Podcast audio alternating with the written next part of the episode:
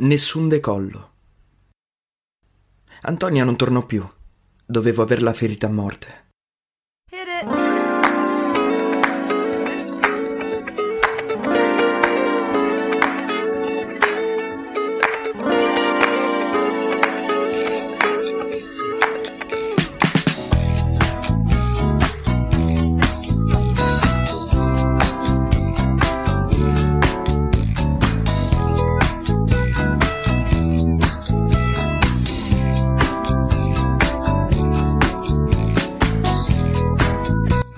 Psiche umana è strana, dottore. Così strana che non so se valga la pena di perdere tempo a tentare di decifrarla. Non serve per evitare i tragici errori che in ogni caso siamo destinati a commettere.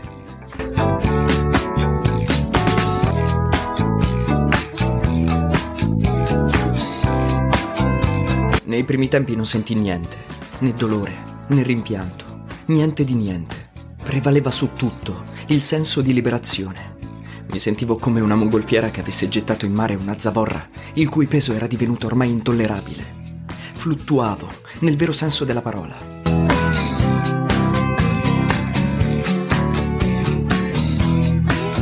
Ero felice di esistere, di scaldarmi al sole, di respirare l'aria, di camminare per le strade a naso in su, di guardare le nuvole, libero, solo, pulito. Sperimentavo di nuovo la sostenibile leggerezza dell'essere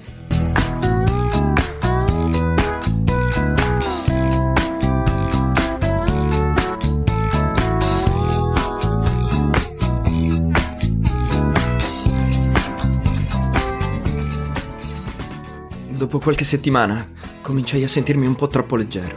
Più che una mongolfiera, un palloncino, gonfio di elio, pieno di vuoto. I miei pomeriggi divennero l'apoteosi del nulla. Quell'ingenua serenità lasciò il posto alla noia. Iniziai a sentirmi trasparente. Mi stavano proiettando su uno schermo e il film era una noia mortale. Poi non saprei come esprimere quella sensazione. La pellicola iniziò ad assottigliarsi Passavo le ore disteso sul letto, a fissare il soffitto. Non portavo più tegame al fiume. Quando si lamentava gli aprivo la porta e lo lasciavo uscire in giardino, da solo. Un giorno, senza motivo apparente, mi misi ad aprire tutti i cassetti della mia camera. Incominciai a trovare pezzi di ricordi. Si infilavano dappertutto, fra le pagine dei libri, fra le note di una canzone, nell'odore del cuscino, e filtrati dalla lontananza non erano più così orribili anzi portavano con sé una specie di seducente dolore. E il ricordo del piacere, beh, quello era fin troppo tangibile. Ed eccoci al punto, dottore. Non avevo mai fatto i conti con l'astinenza. Prima era diverso. Non avevo mai conosciuto il sesso vero. Mi mancava ogni giorno di più. Però, incredibile a dirsi, sulle prime non me ne preoccupai. Ero ancora in preda al mio delirio di onnipotenza e pensavo di poterla surrogare facilmente. Cos'era lei in fondo? Una trentenne mediocre, una cagnetta in calore con gli occhiali e l'aria da intellettuale. Un blef. I maschi annusavano la sua disponibilità all'accoppiamento e la scambiavano per fascino. Non c'era molto da rimpiangere. Da questo punto di vista aveva ragione lei. Io ero oggettivamente troppo giovane. Il nostro rapporto sarebbe comunque finito presto. Peggio per lei se era stata così stupida da lasciarsi coinvolgere. Finì per convincermi che Antonia era stata solo un capitolo della mia vita, per quanto importante.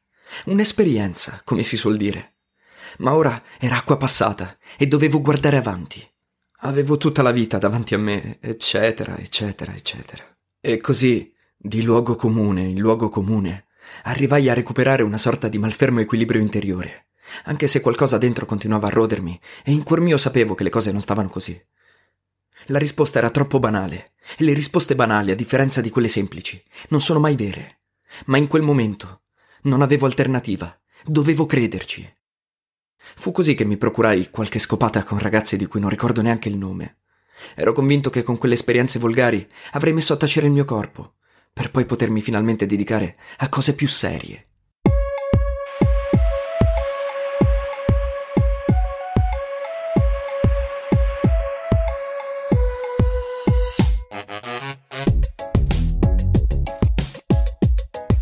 Rimasi letteralmente sconvolto dalla sorpresa. Durante quegli incontri sessuali tutto restava uguale. I mobili rimanevano mobili, il tappeto rimaneva un tappeto. Si sentiva l'odore della cera appena passata e quella di deodorante delle loro ascelle. Loro pretendevano il preservativo. Con lei non lo usavo mai. Dicevano, oh sì, dai, ancora, come in un fotoromanzo di quart'ordine. Io sfoggiavo la mia tecnica come meglio potevo, ma non ero più bravissimo, anzi neppure bravo. Anzi, ero appena passabile. Anzi, a dirla tutta non me ne fregava un cazzo di quello che provavano loro, e non vedevo l'ora di finire. E poi quella sensazione irriconoscibile che non saliva al cervello. Nessun brivido cosmico, nessun delirio, nessun decollo.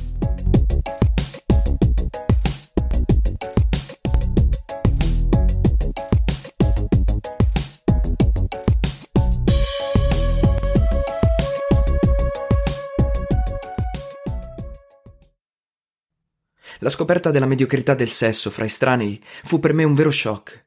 Smisi di cercare quelle ragazze e cominciai a passare le ore chiuso in camera, rievocandola con il pensiero.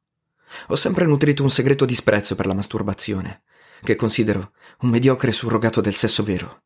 Sfogare le tensioni ormonali in quel modo mi appare per quello che è, una pratica degradante e autoreferenziale. Vorrei chiarire una cosa al di là di ogni dubbio. Il sesso per me è un mezzo di profonda e intima comunicazione. Comunicare con me stesso non mi interessa. Se proprio devo, preferisco scrivere un diario. Eppure in quel momento mi parve l'unica alternativa allo squallore di quei rapporti occasionali.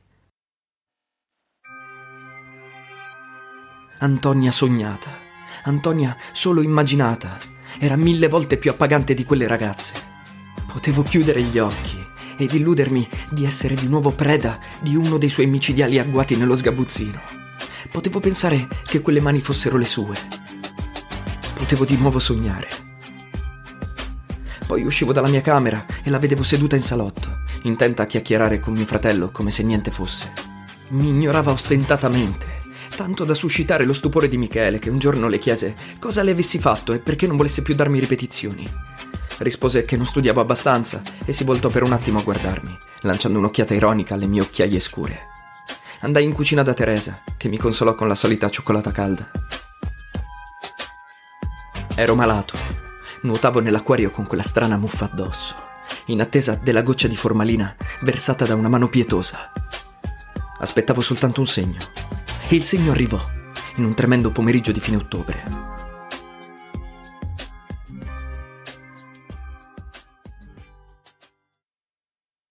Questo non posso raccontarlo, dottore. Posso provare a raccontare tutto, ma non l'orrore. Mi scuserai quindi se il mio resoconto risulterà vago e approssimativo, ma davvero, questo non puoi pretenderlo da me. Ero in camera, disteso sul letto, e fissavo il soffitto cercando di immaginare un'alternativa alla mia musica, che non riuscivo più ad ascoltare. Mio fratello si affacciò alla porta e mi disse qualcosa tipo Ma non è niente da studiare. Nessuno da andare a trovare, il cane da portare fuori. A proposito, Tegame dov'è? Non dovresti trascurarlo così. Bofonchiai qualcosa in risposta e mi concentrai nuovamente sul mio problema. All'improvviso sentii un guaito provenire dal giardino. Come risvegliato da un colpo di sonno, guardai sul letto. Tegame non c'era. Da quanto tempo non lo vedevo? Mi precipitai in giardino con il cuore in gola e lo vidi seduto sulle zampe posteriori in una strana posizione. Un grosso Doberman stava scappando attraverso un buco nella recinzione. Mi avvicinai con le gambe tremanti. Aveva la giugulare squarciata da un profondo morso. Perdeva sangue dal naso e dalla bocca. Tossiva e mi guardava scodinzolando come per chiedere scusa.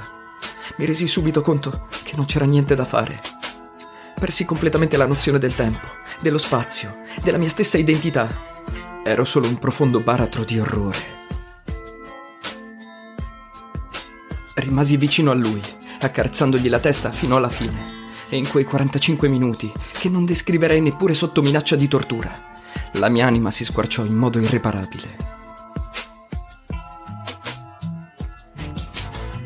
Avvolsi il cadavere del mio cane nella sua copertina nuova di morbidissimo pile. Un pensiero gentile di mio fratello per il mio ritorno da Cambridge.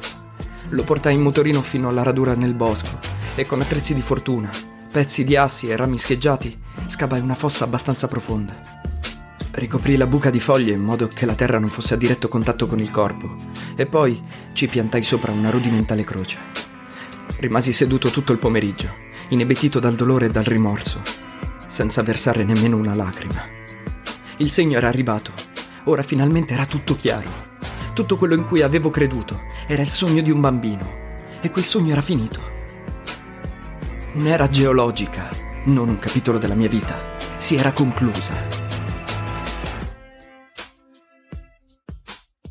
Sapevo perfettamente che il rimorso mi avrebbe perseguitato per tutta la vita e sarebbe stato incancellabile. Perché è impossibile dimenticare di aver causato la morte atroce di una creatura che ami profondamente e che si fida di te.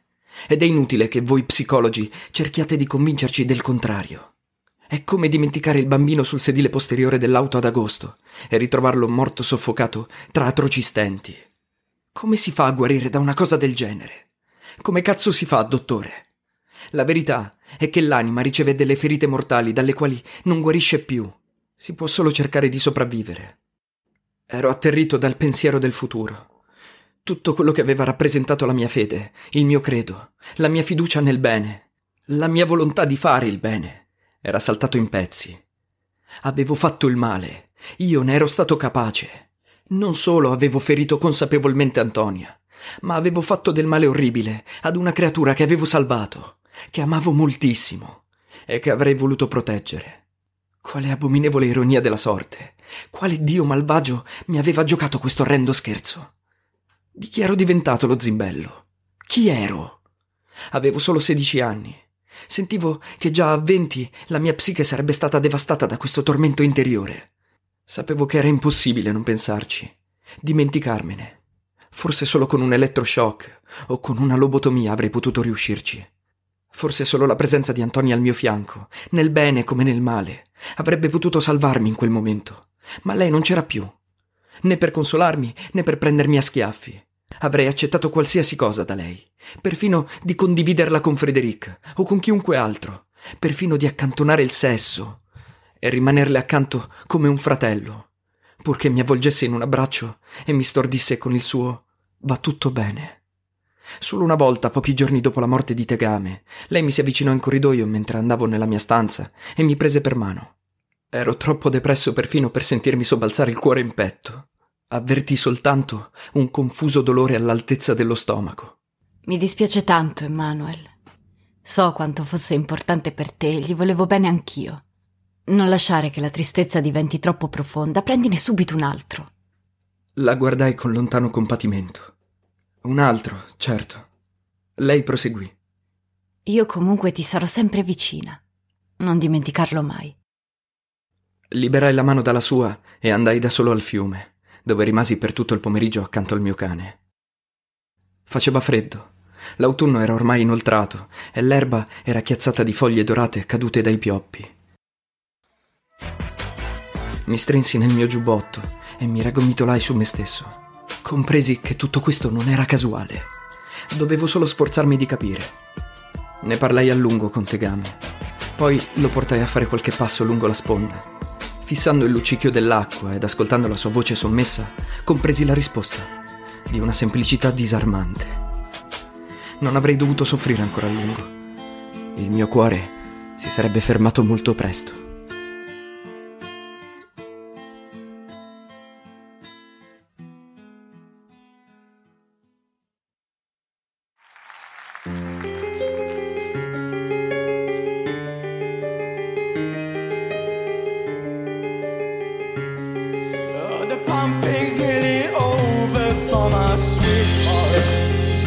sister won't for me. Time to meet the chef.